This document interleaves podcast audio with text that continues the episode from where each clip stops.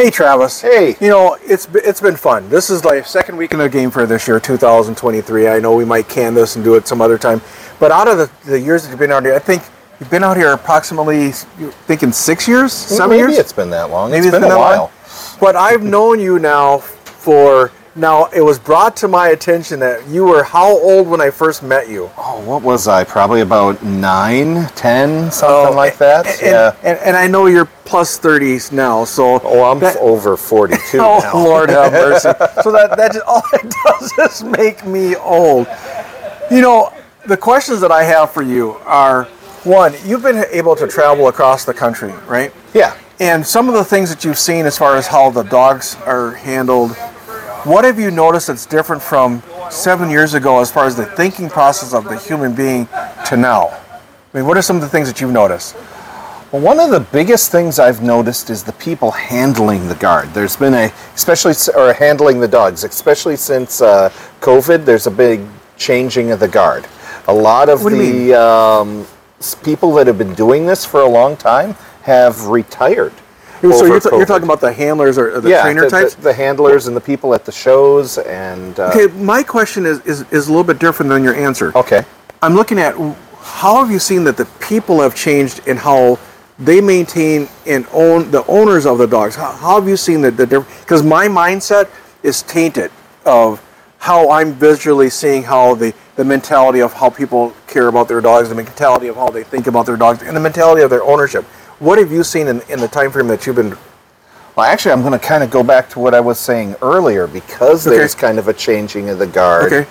A lot of the old ways of uh, putting the time in, the effort in, the repetitions in are getting lost by the newer generations and the newer people that are trying to learn training and they're trying to figure out quick fixes? Well, what's the new internet hack? What's the new way to train a dog? They're trying to train dogs off of uh, what they're learning off of YouTube and TikTok. And they're maybe not that they're not willing to put in the effort, they just weren't expecting to put in the, oh, I have to practice this come 500 times before I know it's going to be really reliable. Very good I point. thought I could just practice this 10 times for uh, three afternoons and my dog would come whenever I said. Now, I'm I'm not one that has chased a lot of training information on the internet. I mean, sometimes I look at it and I go, I don't need to do that. Have you looked at any of the, the, the training stuff on the internet by chance? A little bit, but I just, f- mainly through the people that I talk to, it seems like um, that's just the new way to gather information. Okay. People aren't getting books as much. So once again, we're losing a lot of the old ways. So Of when you say old ways, is the repetition side, the uh, correction side, the treat type side, or the reward type side? What part of it do you see as being lost the most? the psychology side. Okay. The why are we doing this? There, there, a lot of people want to treat, and bringing up that horrible word, fur baby. Okay. They're not letting their dog be a dog because dogs want to be dogs. Yeah. They don't. They want to be a member of the people pack, but they don't want to be a people. Right. It's not who they are inside. They want to be who they are. So uh, earlier on, I was gi- giving your mom flack, right? I, I was I was over and over and over saying people are trying, or, or it's okay to humanize a dog. Now, the reason why I call that flack is because we cannot humanize dogs. Okay, so I say that to you in reference to the humanizing aspect of is there a generational uh, change in how information should be presented to individuals that are your because i'm 20 plus years older than you are. And when i look at watching a person interact with a dog i sit back and go you're not going to get anywhere. You're not going to get anywhere. You're not going to get anywhere. Then i watch you interact with a person's dog and i watch classic dog behavior towards a dog to get what you want okay? Then i watch the pressure zones. I understand pressures differently than you might, but I watch your skill in in watching the dog's behavior. What sets you apart and how did you learn to watch those body skills? What, okay, what was your initial looking at to go that these body skills meant, as I look at them, have some importance to me?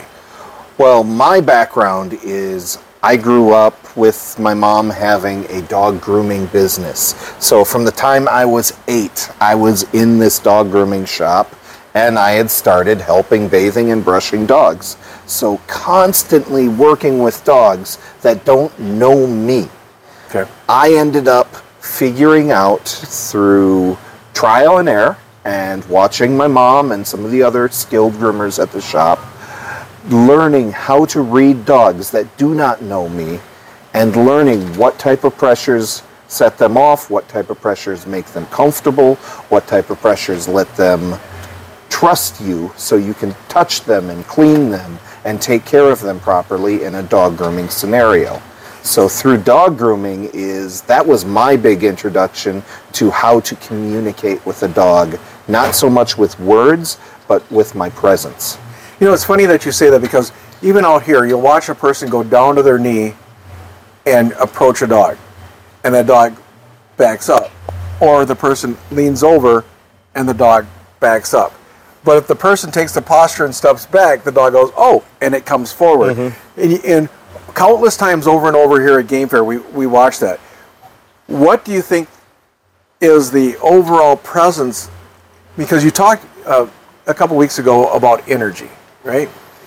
And when you look at that dog's response of forward, backwards, or otherwise, mm-hmm. explain to me your thinking process on how that energy is displayed to the dog.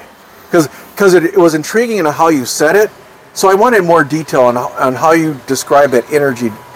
Well, I use energy to communicate with people because people kind of relate to positive energy. There's a lot of people uh, trying to get help and assistance through self-help and embetterment and they l- learning how to use positive energy to help them with their life. So I try and use that philosophy that they've already been taught to try and teach them how to use I say energy, but it actually comes across with how they position their Okay. posture. All right, so that makes sense because when you were saying that, I'm going, you know, that energy transference thing is a good conversation piece to a lot of humans, but it doesn't transfer over to the dog's way of thinking. But that explanation that you gave me actually bridged what I was thinking and what you're saying, and I really appreciate that because I'm like, Well, because if you tell somebody to use positive energy, what they're actually doing is they're actually making themselves confident Okay, in yep. their actions. Yep. And a confident person in their actions acts the way an alpha does. Alpha doesn't ask the other dogs in a pack to do something. They say, "We're going to do this." that's and then they just do it. So if we have a positive energy, you're just that calm, stoic alpha. Okay, there's there's a guy that's here, Larry, and I've watched him with dogs over a hundred years. Well, not a hundred really, and he's got a big presence. And every single time that he walks up, dogs love him. Okay, just natural, the the, the, the natural action. Okay, so when you look at the natural action that he takes, there's a subtlety in how he makes his movement. And I watched you do the same thing. You guys will have because you guys are have a better, bigger presence than I do. Okay, I watched you throw your shoulders back when dealing with a dog. Is it conscious that you're doing that, or is it just one of those things that you've learned to do? Well, it's something I've learned to do a little bit, but it's also uh, kind of the way the dogs perceive. Uh, been through my experience, if you square up to a dog, that's a threat. Yeah. If I'm angled like this, that's not threat. I'm not facing you. My um, my shoulders are back. I'm not he- hunched up in an in an uh, attack po- position. yeah. Um, Relaxed, shoulders back. I'm angled. I've got one foot forward. I, I love the 45 degree angle Yep. when dealing with a dog. See, and and I've watched this, and I watched you guys do this really well. And you never do this to a dog. Ne- never. I, it was funny. I, I wanted to get it on video, watching you do it, and then watching Larry do it, and put it in a side by side, because I'm watching this behavior going. Do these guys consciously know what they're doing? They're like this. The dog comes to them, and all of a sudden it's doing this number. And you watch somebody else that's in their group or pack go, and the dog goes, "Oh, I want nothing to do with him. I'd rather have Larry. Or. I'd rather have Travis." Maybe we've been hanging around dogs too much because dogs learn through trial and error. This worked. This did. This caused pressure. I won't do that again. But this worked. So I'm doing what worked. Yeah, he. It's, it's one of it's one of those fun things to watch. I, I I have to get it on video because it looked like two of the same individuals doing the exact same thing in similar situations. Well, thank you for that the information. I mean, right. uh, tr- tell me a little bit about Keeper Collars because I've had Keeper Collars with Big D's for a while now, and it's literally the only collar that I've ever stood behind and said, "Buy this one." I've had tons of collar information brought to my shop. I've had people ask me to sell certain products over the years, and literally is the only collar that I have ever brought in and go, buy this one. And I want you to describe Keeper Collars the way you do, so that people understand why I stand behind it. Well, Plus, besides the quality. yes, we we do want to have a quality product, but the collar was actually designed because of a rescue. Okay. Uh, my mom had had a rescue that needed to come out of its shell because it had been beaten, it had been abused, and we were trying to figure out how do we save this dog. And everyone said, "Well, you got to use a prong collar because that's how mom would communicate, is with teeth." Yep. But we couldn't link something on a dog like that because it was too head shy. Okay. So we had to come up with something that would snap on. So was it head shy that you couldn't take something over its head, or was it head shy like, as soon as you went to go to touch it? There couldn't be pressure Okay. over the dog's head for any length of time. Okay. So any gesture had to be really quick and boom on, pressure off. Okay. And that dog taught us so much about dog psychology. That dog's name was I'm a Keeper. That's why our company is Keeper, Keeper Collars. Collars, okay. We learned so much about things such as the trachea gap. Okay, when we put a trachea gap there, the dogs respond better. Why is that? And we start going backwards to how would this relate in a pack? Well, mom in a pack will discipline on the sides, not at the throat. No. So having prongs at the throat is counterproductive. It's a constant disciplinary action for doing absolutely nothing. And mom doesn't hold pressure on the dog for long lengths of time. So a collar should not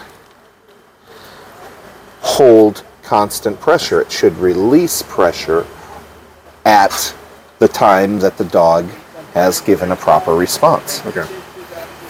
So, as the the product has grown and the knowledge has grown, it's fun for me to take dogs that have had difficulties, okay, whether it be behavioral difficulties, and I get quite a few of them, or um, I had a dog that, that came in um, that had, after doing some investigative work with him, he had had just a really bad day that set him off to fear everything.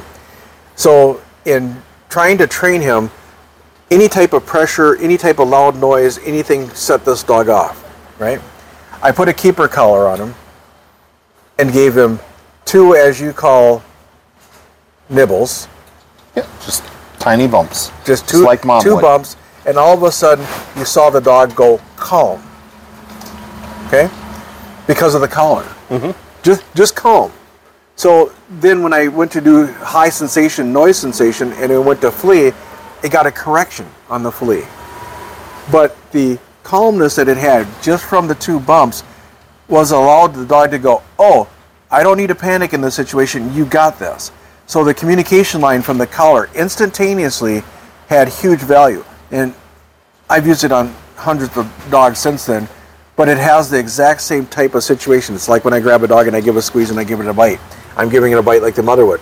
But I don't want to always have to reach down for the dog, so the keeper collar always has, has actually filled a, a gap in my training mm-hmm. scenario that I didn't have prior to you guys. I mean, I used to use a choke chain. I never used a pinch collar on dogs when I trained them because I did not like a full pinch. The ones that I did use, if I slid it over the back of the dog's neck and did the side correction on it, but it never stayed there, so I didn't use Yes. them. I didn't use them. I I owned. I probably owned one pinch collar in the 45 years of training, and I probably used it twice. Okay.